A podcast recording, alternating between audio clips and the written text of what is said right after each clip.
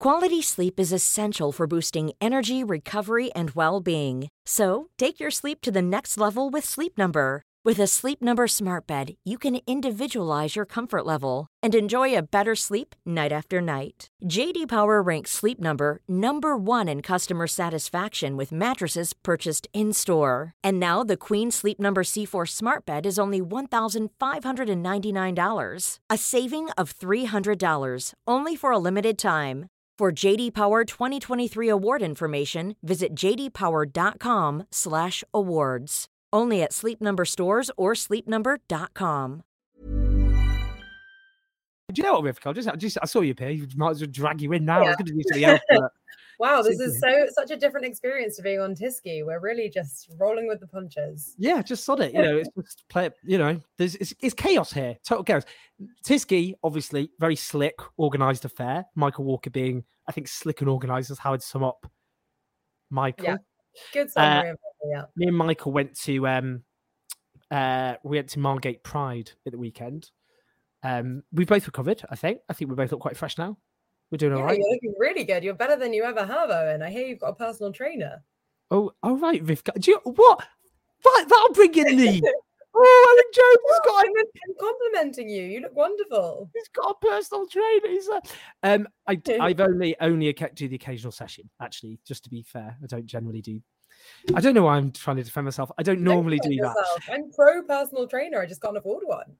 Yeah, well, there we go. Um, but I should emphasize, I only do very, very occasional sessions. It's generally just, unfortunately, as you can see, this is just this is just my own amateurish efforts. Anyway, right, what we're talking about is very, very, very, very important. We're talking about Apsana Begum, who is a Labour MP. She's a proud representative and fighter for her community in East London.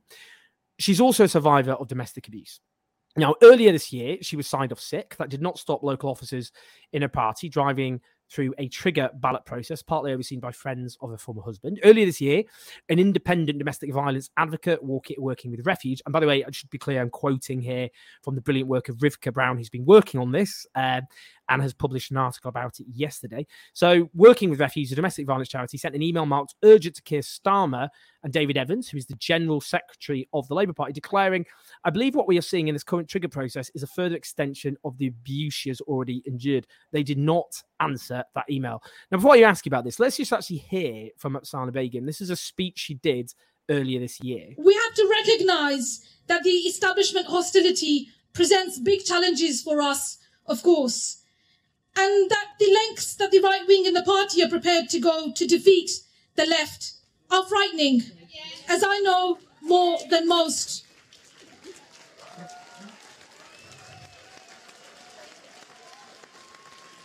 As a survivor of domestic abuse, facing vexatious charges, the last 18 months of false accusations, online sexist, racist, and Islamophobic abuse and threats to my safety have been exceedingly difficult. We love you.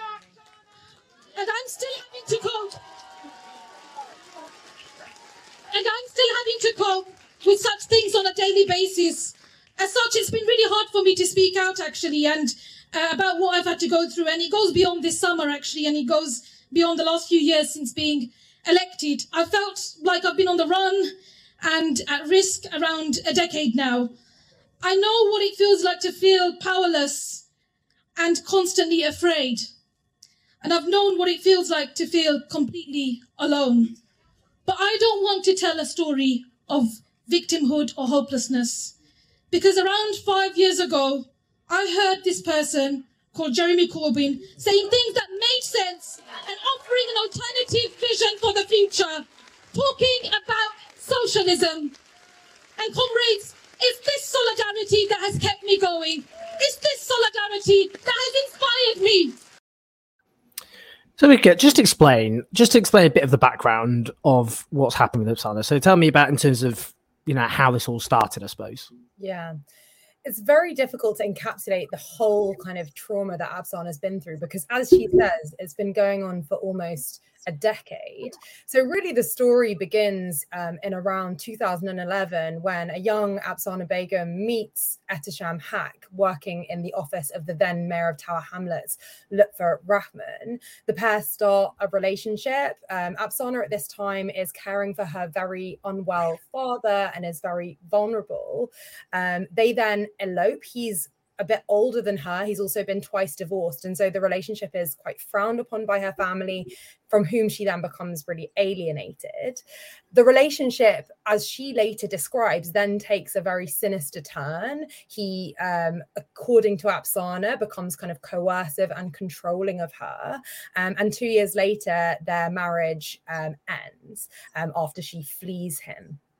Now, uh, it's after this that Apsana, you know, who's freshly out of an uh, what she describes as an abusive relationship, uh, happens upon a momentum picnic where, you know, having been told for years that she wasn't worth anything, that, you know, that being made to feel small um, in you know her personal life she's told that she can actually be something and that a young you know hijabi muslim woman from a working class family um, can actually make a difference in her community.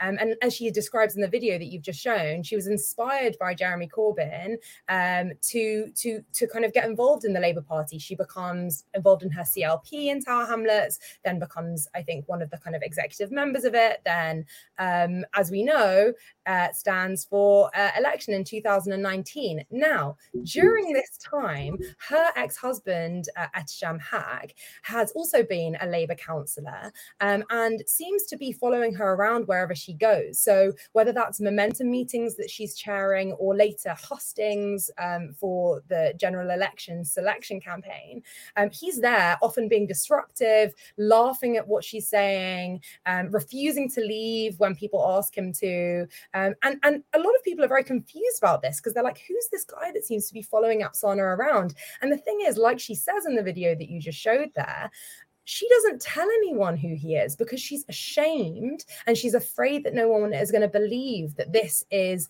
the man that she used to be married to and who she says was abusive towards her. The thing is, at some point she decides to go public and she starts to tell people in the run up to her um, election in 2019 about what's happened and who this man is. So from the moment she enters parliament the labour party knows full well exactly who Ehtesham Haq is and the kind of danger that she says he poses to her. Now the fact that she's won election in parliament doesn't actually end the story. It's not that, you know, Ehtesham went after her, but then kind of gave up after she was elected. What seems to have happened is that, um, you know, Ehtesham and people close to Ehtesham um, were unhappy with her election and have been kind of trying to find ways of removing her. So most notably is the housing fraud claim, which she describes as spurious and was indeed thrown out by a judge in the end, and which was brought by Tower Hamlets Council, which at the time was run by Apsana's ex husband's friend, the mayor John Biggs, um, who was Lutfur Rahman's successor housing a housing fraud trial was brought against Apsana by Tower Hamlets Council, run by Ehtesham's friends, for you know costing the council an amount that was greater than Apsana was even said to have defrauded on the basis of a claim made by her ex-husband's brother-in-law. Now, this is just a maddening, nightmarish situation for any survivor of domestic abuse. But to, uh, not only for your ex husband to appear wherever you go, but for his friends to pursue you in the courts to try and imprison you um, after you've won office um, on the basis of their kind of personal and political kind of vendettas against you. Now, all of this is going on in full view of um, the Labour Party and indeed the public at large. You know, we all saw we all saw Apsana Begum be dragged through the courts on the basis of what she describes as a spurious claim brought by after a complaint by her ex-husband's brother-in-law. Tired of ads barging into your favorite news podcasts? Good news. Ad-free listening is available on Amazon Music. For all the music plus top podcasts included with your Prime membership. Stay up to date on everything newsworthy by downloading the Amazon Music app for free or go to amazon.com slash news ad free. That's amazon.com slash news ad free to catch up on the latest episodes without the ads. Quality sleep is essential for boosting energy, recovery, and well being. So take your sleep to the next level with Sleep Number. With a Sleep Number smart bed, you can individualize your comfort level and enjoy a better sleep night after night. JD Power ranks Sleep Number number 1 in customer satisfaction with mattresses purchased in-store. And now the Queen Sleep Number C4 smart bed is only $1,599, a saving of $300 only for a limited time. For JD Power 2023 award information, visit jdpower.com/awards. Only at Sleep Number stores or sleepnumber.com. The Labour Party has been begged, you know, whether that's the regional party, the safeguarding team, Keir Starmer, David Evans, to act. And they've repeatedly deferred to process. They've said, yeah, we'll look into it. Sure. I'm sure there's like a form you can fill in. Mm, yeah, that sounds bad.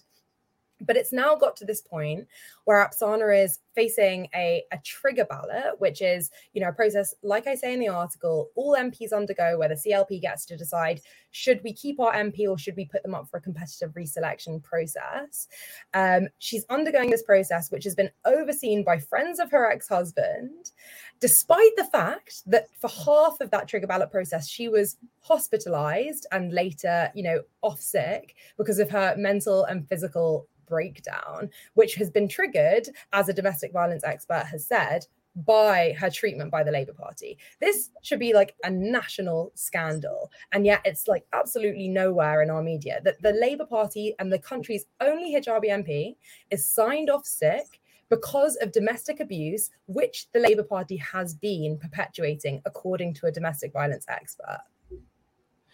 Now, it's, it's notable that when Jeremy Corbyn was leader, Ellie Reeves, another Labour MP, had there was this attempt potentially to start um, a trigger process.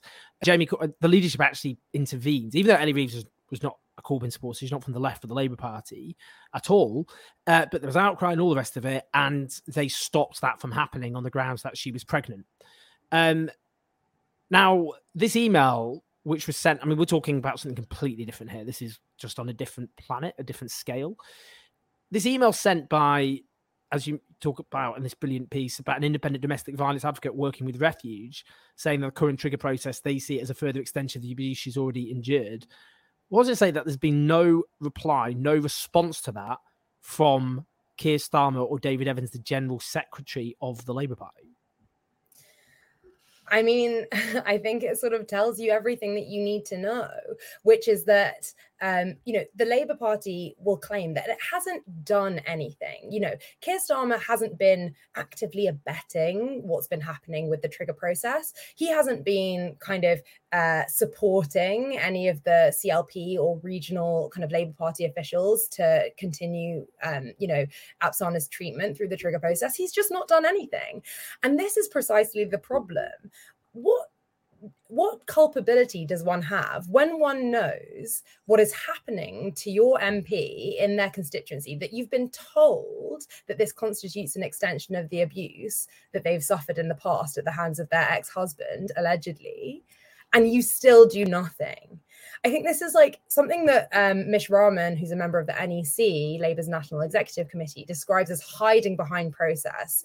Others might describe it as kind of bureaucratic or procedural violence. It's the use of process um, and the kind of deferral to kind of, um, you know, why don't you talk to our safeguarding team about this? Why don't we refer you to kind of this form that you need to fill in or this complaint that you need to submit um, as a way of executing kind of violence against a, a sitting MP? You know, yes, Keir Starmer and David Evans haven't done anything, but that's precisely the point.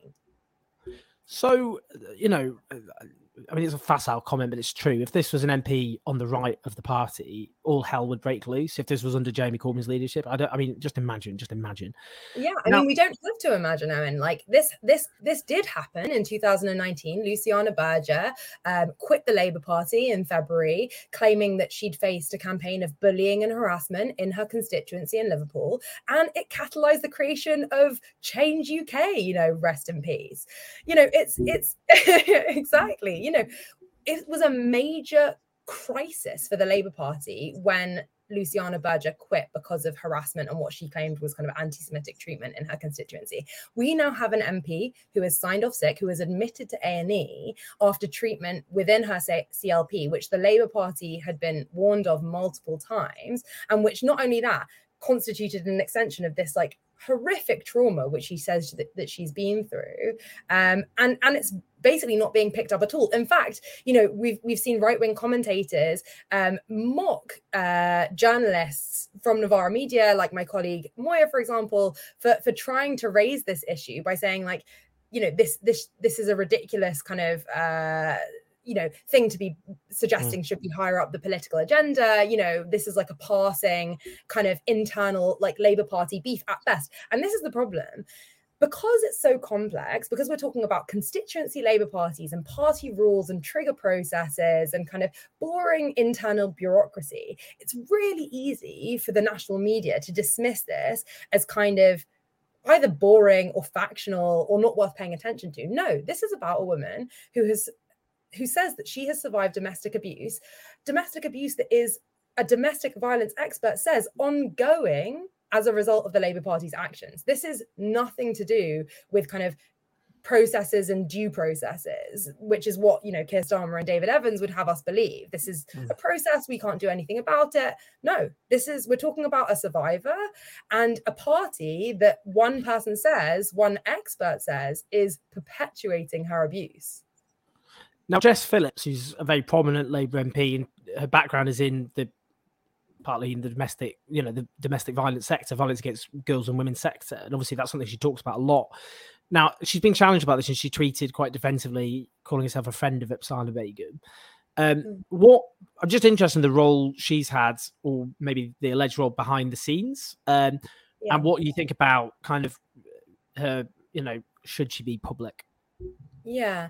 Well, I mean, I kind of think you've captured it, which is that, you know, Jess Phillips, he's the shadow uh, minister for domestic violence and safeguarding, um, has, you know, there is no doubt that she has in private um, supported Apsana and made representations to the leadership about their treatment of her. That is kind of indisputable um, and i'm sure she would corroborate this and and in fact i think on twitter she she did kind of say that in private she's been supportive of her. She also added, I think, in that tweet, this is, you know, between me and Apsana. This, I think, is where the problem lies. When you have the kind of platform that a shadow minister for domestic violence has, and the, you know, media rounds and the talking um the, the the platform that someone like Jess Phillips has the question is do you have a responsibility to use that platform to advocate on behalf of your colleague and to put pressure on the leadership from outside to mm-hmm. act? Now, what we have here is essentially the exposure of the factionalism within the Labour Party. The reason why many people would say the reason why Jess Phillips is not more clearly and publicly, um, you know, advocating on behalf of uh, Apsana Begum in the same way that she is in private is because she doesn't want to be seen to undermine Keir Starmer's leadership. You know, this is obviously um, uh, more than a factional issue. And this is something that John McDonnell says in his repeated emails to the leadership. This has nothing to do with factionalism. This shouldn't be about what side you're on. Ellie Reeves, I mean, you mentioned that she wasn't a fan of Corbyn. She's the sister of Rachel Reeves. She also was was supposed to be facing a trigger ballot process at that time. You know, members of her constituency party had threatened to trigger her on the basis of her um, uh, oppo- opposition to uh, Chris Williamson's readmission to the Labour Party. So she was basically being threatened with with a trigger because she wasn't supporting this, you know, left wing MP. So she was literally being triggered because she was seen as too right wing, and yet still Corbyn intervened on her behalf, not because she was sick, not because she was even on maternity leave at that point. She was 22 weeks pregnant, I believe, literally just because she was pregnant and because he felt, you know, um, it was the right and compassionate thing to do to waive the very stressful trigger ballot process um, on her behalf, despite factional differences, despite the fact, as I say, she wasn't even formally um, off sick or on maternity leave. And I think, you know, what this speaks to is is the kind of ruthlessness of the party right the party left um, has demonstrably shown compassion to the party right on uh, appropriate occasions. The party left has no such compassion. It's funny, in the Ford report, one of its um, recommendations that Martin Ford QC makes um, is compassion training. Now, this is interesting because obviously Keir Starmer's response uh, to the Ford report was that all of the problems described were a Corbyn problem. But I'm not sure I can think of anyone who's in more in need of compassion training than Keir Starmer. Hmm. Well, can you give compassion training to a to a robot? It's difficult to say. It's, a, it's, a tricky question, we'll isn't it? Ask Elon Musk. yeah, I mean, let's let's go back to whoever has created, whichever mad scientist produced this intriguing experiment called Keir Starmer. Um, Rivkah, that that was a brilliant exposition of a truly disturbing and quite harrowing case, actually, which speaks a huge amount about obviously the treatment of a one of the few Muslim female MPs in Parliament, about about who matters according to the media commentariat and other Labour MPs and who doesn't. Um, but Apsana deserves our solidarity. She's a brilliant fighter who's gone through so much and yet has has given a voice to people who are dispossessed and don't have a voice in British politics. And you know, it, it is gruesome to see what has happened. And, and uh, people have made actually in the comments noted in Tower Hamlets, and she represents a constituency in the borough of Tower Hamlets, that the party Aspire, which was set up by Lutfur Rahman, who also won the mayoralty in Tower Hamlets, that you know if you if you end up with Apsana Begum being kicked out, then Aspire may well have a good chance of unseating whoever replaces her because of the anger that that could produce amongst large sections of the electorate in her constituency. Anyway, Rivkah, it's been an honor. I will see you soon, I am sure. Lots of love yeah. and enjoy your Bye, Thursday evening. Lots of love. See you in a bit. Bye bye. Tired of ads barging into your favorite news podcasts? Good news. Ad-free listening is available on Amazon Music for all the music plus top podcasts included with your Prime membership. Stay up to date on everything newsworthy by downloading the Amazon Music app for free or go to amazon.com slash news ad free. That's amazon.com slash news ad free to catch up on the latest episodes without the ads.